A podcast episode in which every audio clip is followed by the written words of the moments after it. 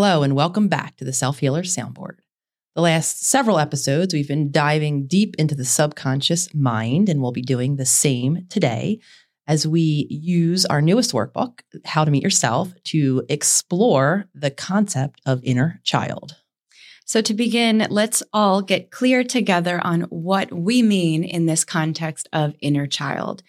So, in How to Meet Yourself and in all of our work, when we speak of the inner child, we are speaking to the part of our subconscious where we carry our unmet needs, our suppressed emotions, our attachments, our imagination, our creativity, our intuition, and our ability to play.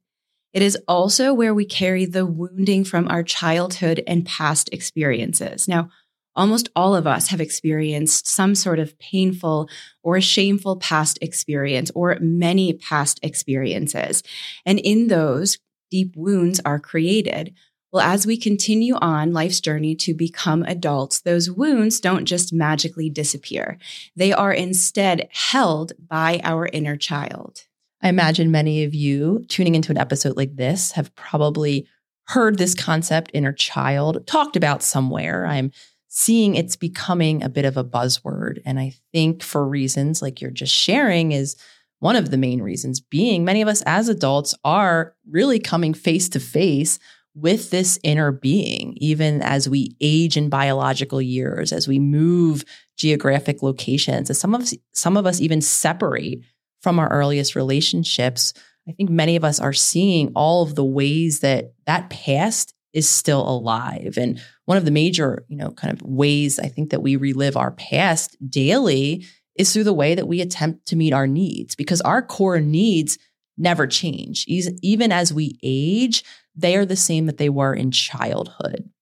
Those of you who are following along in the How to Meet Yourself workbook right now, I'm going to be reading directly from page 105, where we explore our inner child's core needs. And of course, if you don't have a copy of the workbook, you can hit pause as I'm going through them right now and take notes. So, what are the core needs that we all share universally, no matter how old we are? At our core, we each want to be individuals, individuals that are significant in the world. This concept of sense of self, really just this idea of who am I? We want to express and be that person which takes us to the next core need, which is safety. We want to feel safe enough to express ourselves, not only when we're alone, we want to have that same sense of trust and safety to be who we are when we're relating or in relationship with others, regardless of who those others are. The third need that we all universally share, and you'll often hear Jen and I refer to this as in our neurobiological wiring, we all need connection. We need love. We need relationships and that emotional bond that comes from that vulnerable, emotional, intimate sharing, that safety and security within those connections. Doesn't matter who you are, we all, in terms of our nervous system, have that need to be connected in safety and security and to be who I am in that connection with another individual.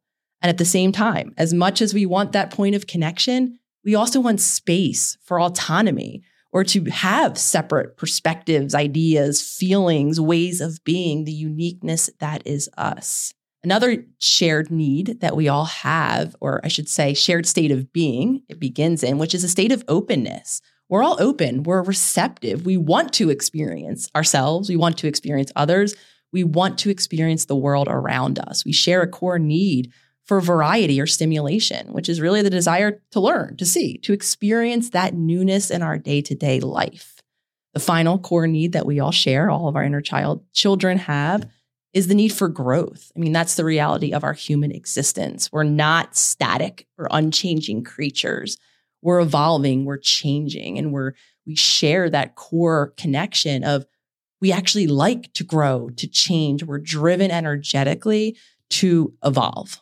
These six core needs of our inner child are really the core needs of our being as a whole, as our being first came to the earth as this whole perfect, complete essence in birth. When we were born, that day we all made our arrival and our entrance, we started as a baby. We then grew into that child. So, this perfect being that first came onto the earth, that then grew into this child and into the adults that we are today is essentially all the same core. It's all the same being.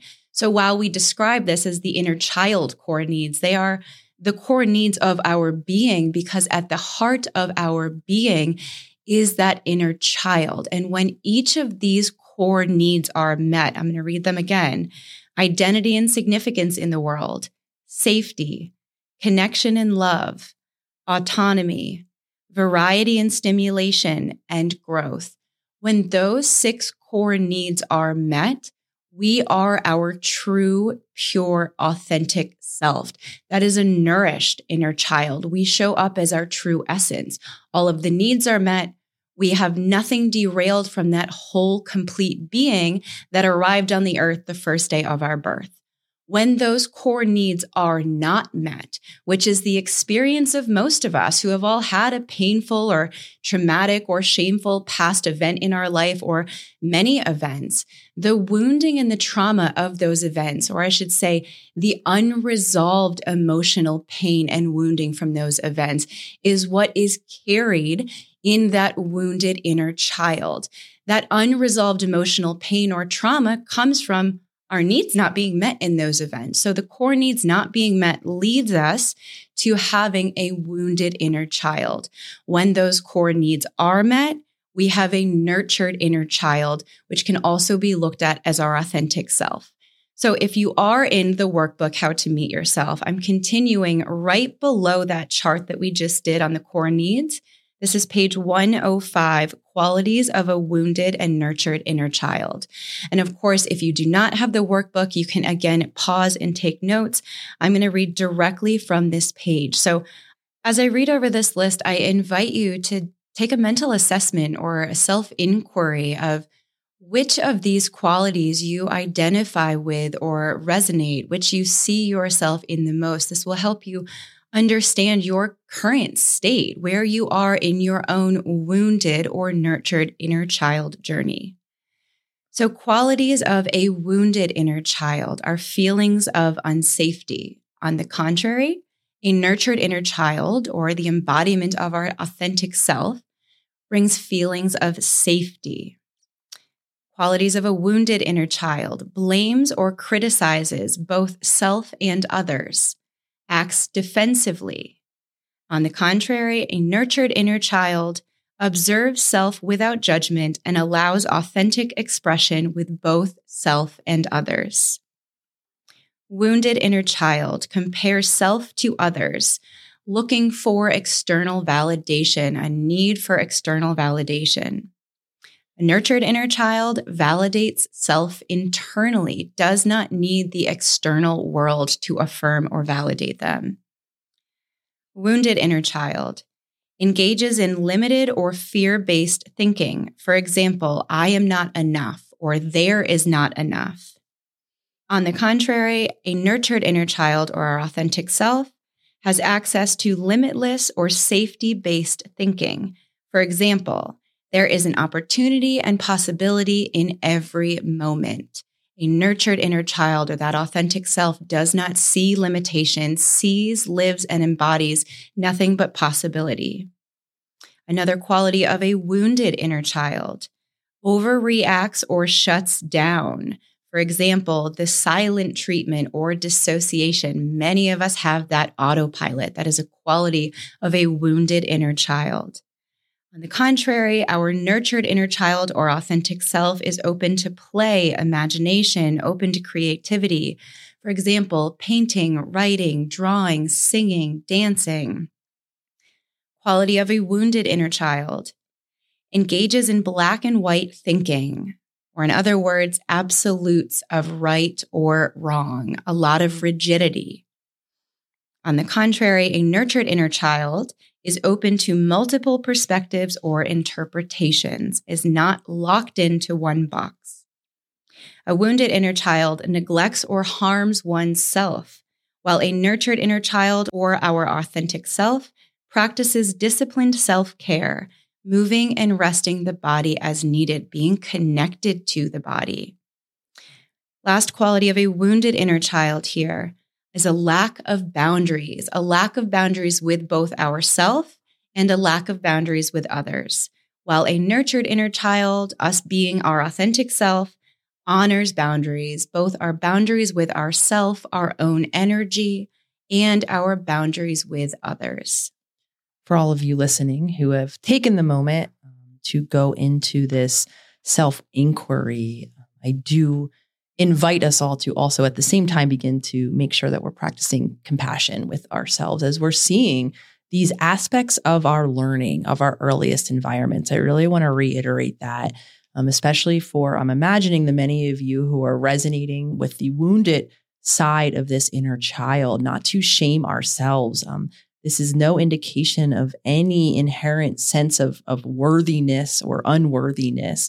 Again, all of these habits are things that we learned were created in our earliest environments where many of us didn't have the physically present caregivers to help model us a different way of being, to teach us these aspects of self care, or who didn't have the emotional safety. Maybe we did have other humans, our adults present to us, though, in terms of their own emotional development, they weren't able to create a safe emotional climate. So, again, all of these wounded qualities were an adaptation. I really want to emphasize that here, giving us all the possibility of being compassionate as we see these aspects of this inner being. I know for me personally, and we're not going to go too deep into our own inner child journeys.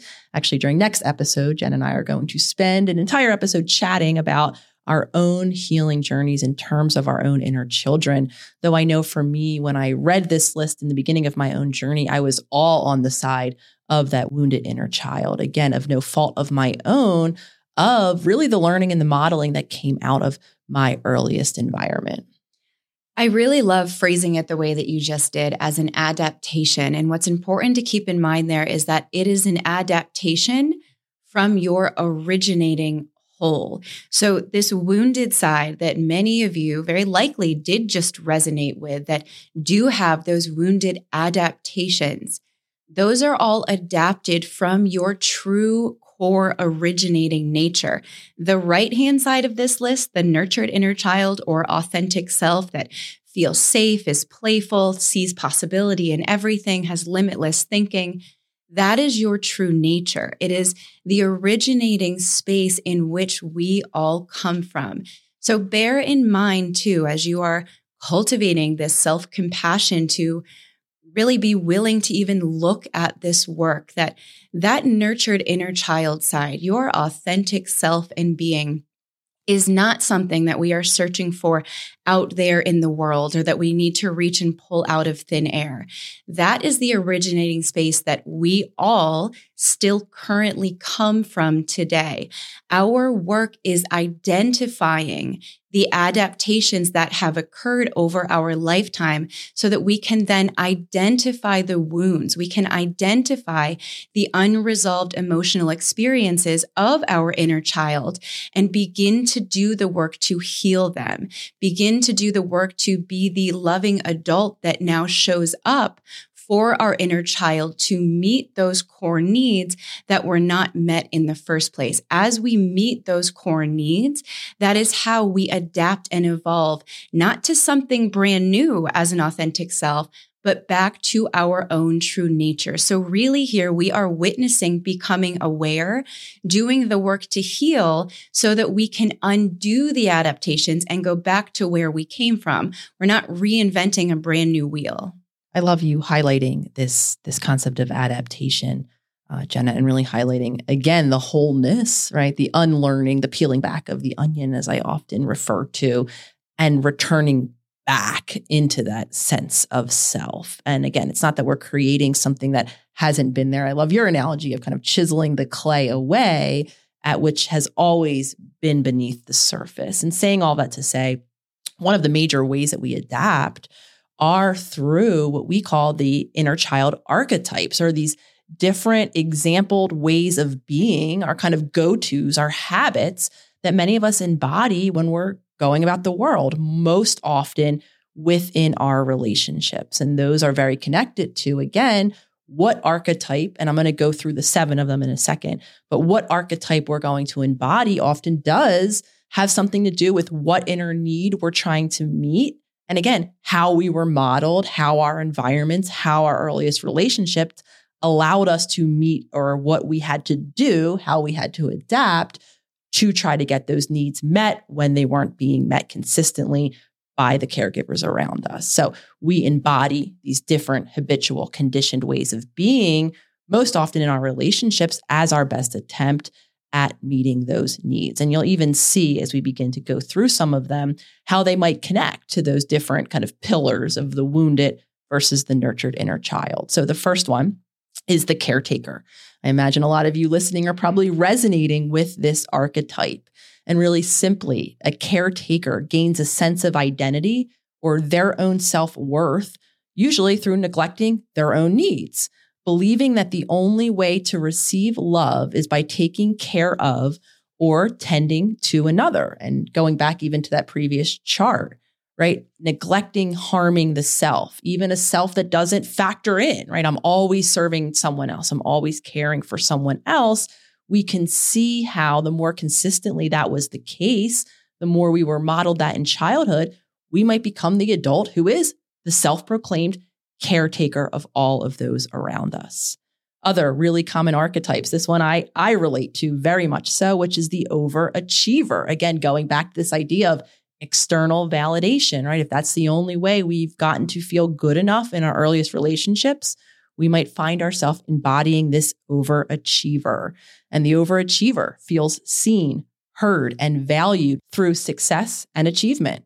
They use external validation as a way to cope with low self worth, believing that the only way to receive love is through performance.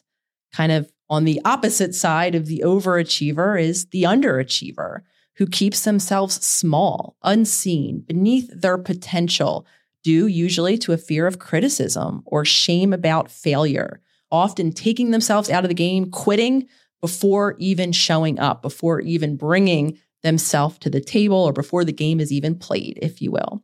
They believe that the only way to receive love is to stay invisible and unnoticed. Another really common inner child archetype is that of the rescuer or the protector.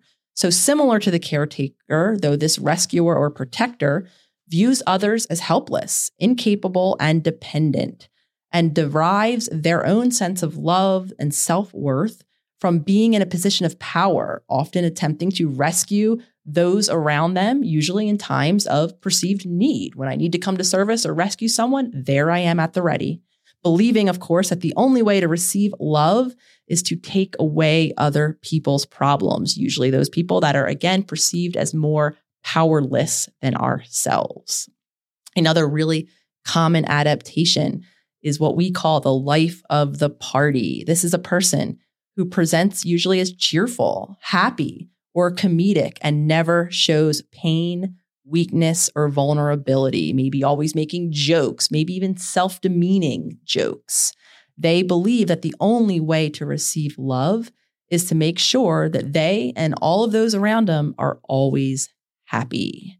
Another common archetype, or again, common adaptation, is the yes person. This is a person who drops everything neglecting all of their needs in service of all of the wants and needs of others. This is the ultimate people pleaser, always yesing. You need me? Yes, I'm there no matter what is happening in my own life or what resources I have available to me. Like the caretaker, this yes person was modeled self sacrifice and has come to believe that the only way to receive love is to be that S word, which is selfless. The final inner child archetype is what we call the hero worshiper. This is a person who constantly looks to a person, a guru, someone else to follow, much like they did in childhood, where that person that they looked up to was usually a parent figure or a caretaker who they usually perceived as perfect, ideal, almost superhuman, without fault in many ways. This hero worshiper comes to believe that the only way to receive love is to reject your own needs, desires, intuition, using others as the model for living your own life. As you may have witnessed going through those archetypes and explanations, there may be one, two, three, maybe all of these seven archetypes that you're resonating with, that you can feel that ping in your stomach. Maybe you don't notice the connection right away from listening, but you notice a sensation in your body. You feel a physical reaction in response to some of those archetypes. I know for myself, and we'll go more into our own personal journeys in next episode, but almost all of these archetypes at one point have resonated in some way, shape, or form. And it really just goes to show too that while there are eight, nine billion people, however many billion people there are in the world currently, we can boil all of these down into just seven archetypes that are consistent patterns that we witness as humans in response, in adaptation to our earliest experiences in childhood. So these seven archetypes are all conditioned roles. They are conditioned ways of being that came from those earliest environments. So if you haven't already, you can check the last few episodes as well. We dove into the conditioned mind and self beliefs. Both of those episodes are tied in here to what we're speaking about with these inner child archetypes, all coming from that earliest conditioning. I think what's also really important to note, and I appreciate because I do agree, I see aspects um, of several of these in myself, even still, in terms of my pull, in terms of habits. Um, overachiever obviously speaks to me in terms of my professional life, always seeking to, you know, be doing, checking that next box. And the yes person really resonates with me in particular in terms of my emotional side of relationships, never wanting to br- bring any emotional needs, always thinking I'm doing the most selfless, caring thing for others by yesing, by showing up in service, regardless of what I want and what I need. So, you know, going through these, I think what is also important to highlight here is so many of us, you know, especially as we age, especially as so much of this process of the conditioned mind and its impact on our daily habits happens below the surface of our awareness.